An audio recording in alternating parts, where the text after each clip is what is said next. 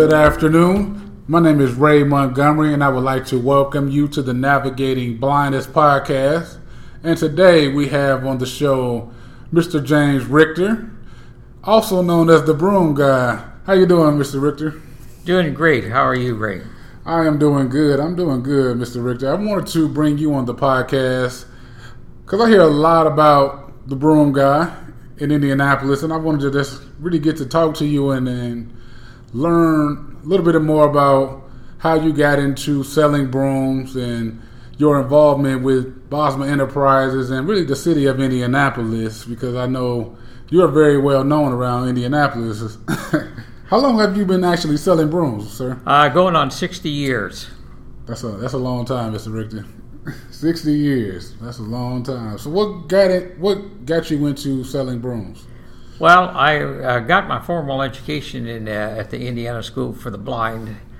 Uh, when I was a child, I went to a parochial school in Stark County, Indiana, which is uh, just south of Michigan City, and LaPorte. Uh, and somehow or other, the uh, officials up there decided that a visually handicapped person wasn't going to make it in the in the public school system because I was going to have to go into a public school, uh, high school, because they, the the parochial school only went up to the eighth grade. Mm-hmm. Well, to put a long story short, uh, the uh, uh welfare department up here in Knox, Indiana, got involved, and they told my mother. They said, "Well, you know, he's going to be better off if." Uh, we can send him to the Indiana School for the Blind. Of course, the rest is history. I spent the last 10 years of my formal education at the Indiana School for the Blind.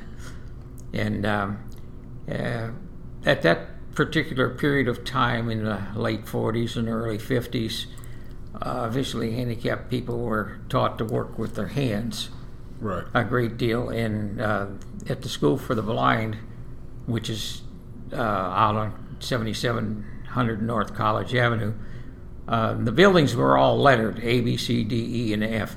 And um, building E, the entire uh, unit was dedicated to industrial arts. Uh, one of them was chair caning, one of them was broom making.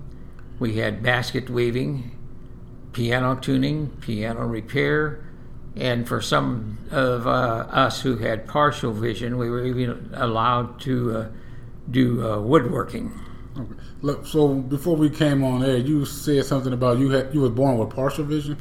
Uh, yes, the, the vision, uh, the condition that I have, is common uh, in Western Europe. Although there's not been a whole lot of research done in the United States of America, but it is a uh, nerve, uh, an optic nerve problem that only it's uh, passed down through various generations, but it don't occur from one generation to the next the problem with it is it, it'll skip two or three generations before it ever shows up again. Okay. Oh, that's interesting. So after you were diagnosed um, with uh, partial vision, then you moved to the um, Indiana School for the Blind. Yes. Okay. So you said uh, there was a building that was just dedicated to industrial arts. So what made you choose broom making over the other the other choices that you, that were available? Oh, I did them all. Oh. I did every one of them. Uh, but uh, yeah, broom making was uh, something that took place in in uh, my latter years, my high school years, um, because uh, the kids that made the brooms uh, would take them out. We'd make like a dozen brooms during the week, and we would take them out on the Saturday and sell them all in the neighborhood. And at that particular time, uh, you stopped at uh, 15 houses and you sold 12 brooms. Wow. Uh, so let me ask you this: How long does it take to actually make a broom? Well, the big part of making a broom is getting all of your material organized. But as far as assembling it, it uh, a good broom maker can probably make one in about 20 minutes. 20 minutes? No, that's not bad. That's not bad. So back then, how long? How, excuse me. How much were you guys selling those brooms for? Oh, do you really want to know? we bought them for thirty-five cents and sold them for a dollar and a half, and boy, we thought we were on cloud nine. Oh man, I made a nice profit on that, didn't you? Yes, indeed, three times. Man, that's a good that's a good hustle right there. I like it. so I know you said that you there were other industrial arts that you um, also participated in, like the piano and things like that. Was that um, something you weren't interested in? Are you? No, no. I, I was interested in all of that stuff. I, Mm-hmm. I, I curiosity killed the cat, and, Yes. and I've got li- nine lives. Okay. I think I'm going on my ninth one now. So once you uh, finish your education at the Indiana School for the Blind and Visually Impaired, what was your next step? Go get a job. Yeah. And that summer, I went around to probably, I, I'd say the biggest part of 150 to 200 applications, filled out various businesses where visually handicapped people had worked before.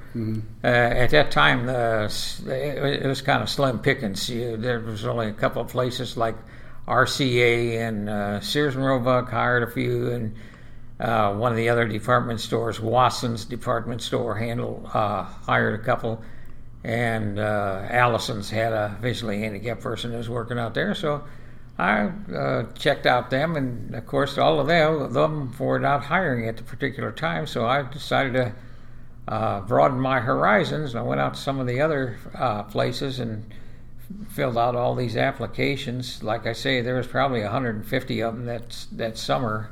Wow. And uh, the bottom line on all of them was, "You're a nice guy, and we'd like to help you, but you know what the but is." Yes. Yes.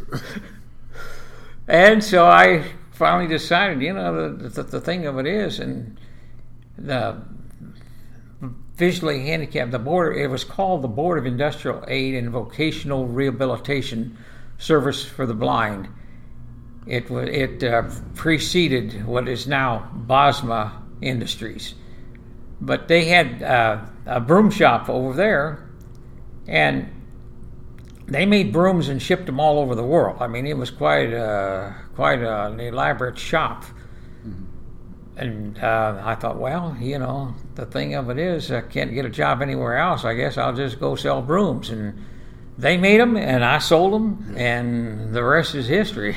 So once you guys made the brooms at the industrial aid uh, for the blind, did you sell them independently, or did you guys like sell them through like a contract, or was this like you something you had to do on your own? Well, both. Actually, we were uh, the, the when it was uh, the rehabilitation or the Board of Industrial Aid. Uh, we did everything. They they sold them, you know, to wholesale, retail. But uh, my sales was always door to door. So I sold them individually.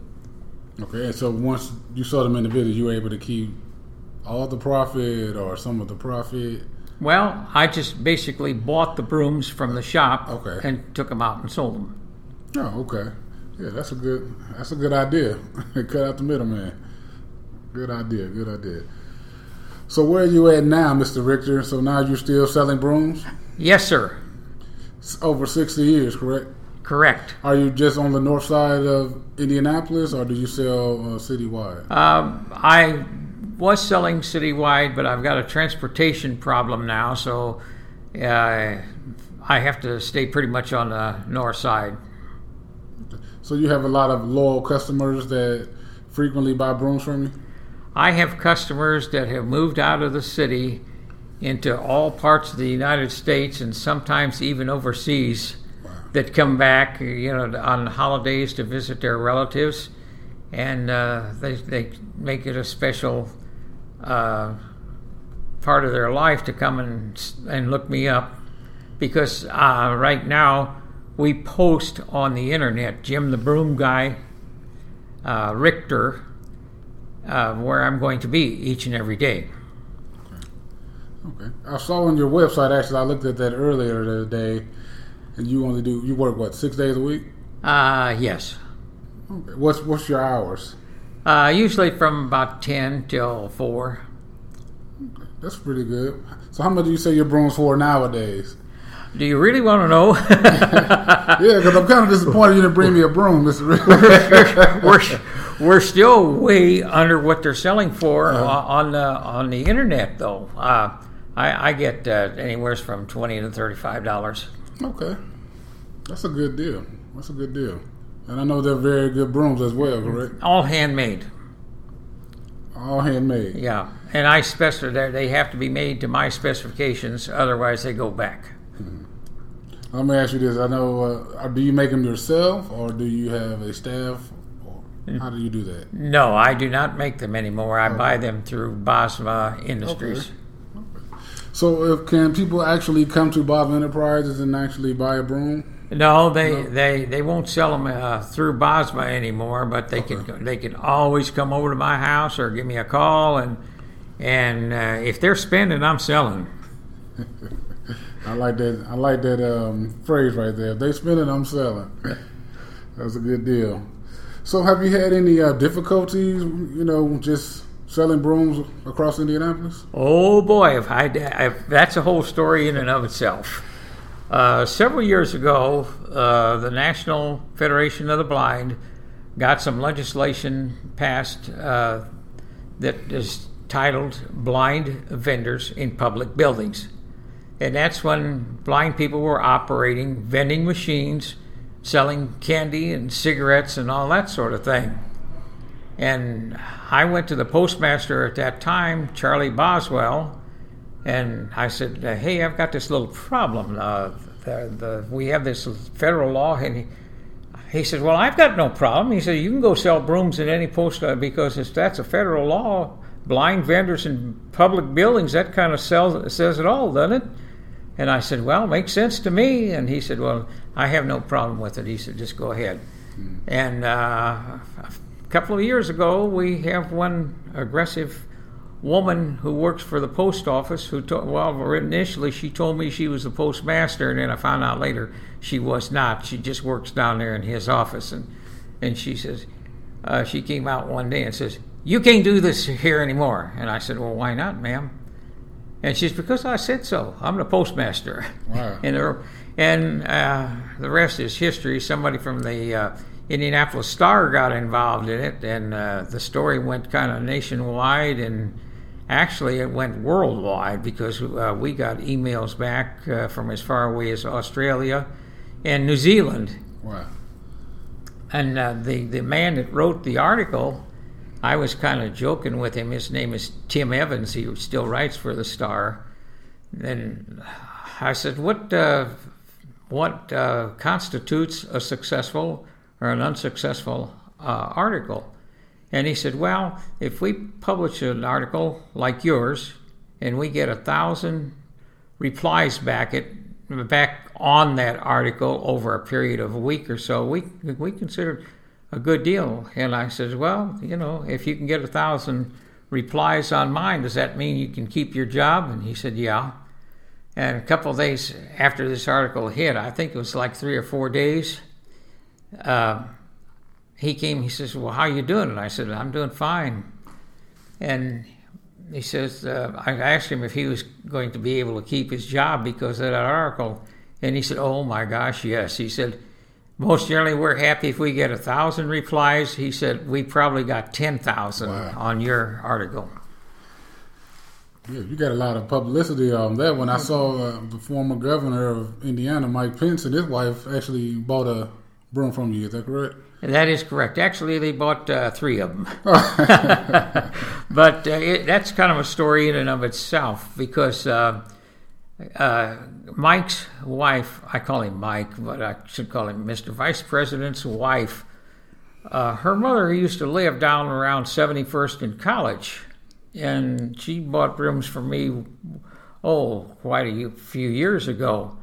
And when her daughter uh, Karen graduated from uh, college, she wound up um, a high school teacher down in uh, Columbus, Indiana, and that's where her and Mike got together.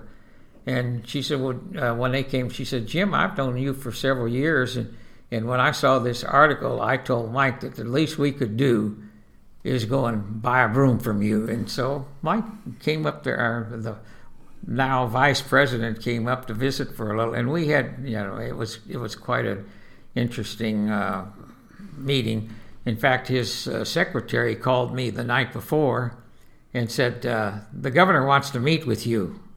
And I said, "Oh no, what have I done now? Am I in trouble?" and she says, no, he has to go to Evansville on business uh, tomorrow afternoon, and and uh, his his plane leaves at uh, eleven o'clock, I believe she said. And what time do you get there? And I said, if the governor's coming to see me, I'll be there at six o'clock. and she said, well, how about eight? And I said, that works for me. Right. That's a good story. It's a good story. I know that uh, major day. it was. So how long do you think you're gonna be selling brooms, Mr. Richter? Well, somebody asked me uh, a while back when I was going to retire, and I said that word is not in my vocabulary. And I said probably uh, if you ever hear that coming down the street and they've got the stretcher all out, that's probably when I will retire because I'm a people person. Yes. I just like people. Yes. And I see you, you know a lot of your customers by name. Is that correct? Oh yeah. Well, some of some, them, some of them I do remember, and you know what really blows their mind is somebody that makes a special impression on me, and uh, I won't run into them till about maybe four years later, and I'll call them by their first name. And they say, "What? You remembered me?" yes, of course. Man. And they say, "Well, what what what makes me so special?" And I said, "I only remember the people I like. I, the ones I don't like, I try to forget." so let me ask you this, sir. Now I know when you were coming up, and even to this day, it is still hard for people who are blind to actually find gainful employment. Yes. Um, how do you feel about um, technology and how that has kind of evolved and made things more accessible for people who are blind and visually impaired? Well, I think the technology is great, but I think they've pretty much left visually handicapped people in arrears on it. It's something that we're going to probably spend the next 20 years trying to catch up. Well, you got a good good job right now. You're independent. You're definitely a great example of what people who are blind can do. You know, just with a little hustle and just a little bit of drive. And I really appreciate you coming on the podcast today. And uh, once again, tell them where you're going to be at and what times you're going to be there and where they can buy their brooms from you at. Well, um, they can if they use Facebook, they can just go on Jim, the broom guy, Richter, and they tell you where I'm going to be every day. And my hours are usually from ten in the morning to four in the afternoon. And um, most of the places where I sell on the north side are. And to put a long story short, I won my battle with the post office. No way. Uh, thanks to Mike and uh, Brian Bosma and some of the other people that got involved with it. In fact, one of the guys from Washington, D.C., who uh, participates in all the legislation that goes to the House and the Senate, his, his law firm kind of dots the I's and crosses the T's. And he made a special point to look me up, and he said, I want to tell you something. He said, the day after that article and hit the newspaper in Washington, D.C., and the television broadcast. The next day, I went into both of the houses taking legislation over there, and that's all they were talking about. And he said, You could have ran for president that day and probably won. Wow, wow. Man, you, you, definitely got a story. You definitely a great ambassador for people who are blind. I definitely appreciate you just really coming on the podcast today and sharing your story with us because you may you never know you may have someone right now at the Indiana School for the Blind or just out there listening like what's my next step? Because as you know or may not know there's like a 62% unemployment rate just in the state of Indiana 70% nationwide for people who are blind or visually impaired. So it's very hard out there just to really just to get a job First of all, I think uh, you, you must have a good attitude toward it because um, if you take the I'm visually handicapped and I can't do this and I can't do that, my mother always told me where there's a will, there's a way. Yes. And you need to find out what you can do instead of what you can't do, do mm-hmm. and go from there, and you'll win every time. Great words right there, James the broom guy Richter. I definitely appreciate you coming on the podcast. And the next time I see you, I got to get a broom. It's definitely a must. Ray, All my friends call me Jim, Jim. Okay. and I consider you one of those. All right, sir. I want to thank you today for coming on the Navigating Blindness podcast. And if you know anyone suffering from vision loss, please visit bosma.org and make sure that you are subscribing to the podcast on iTunes and liking us on SoundCloud. See you guys next week.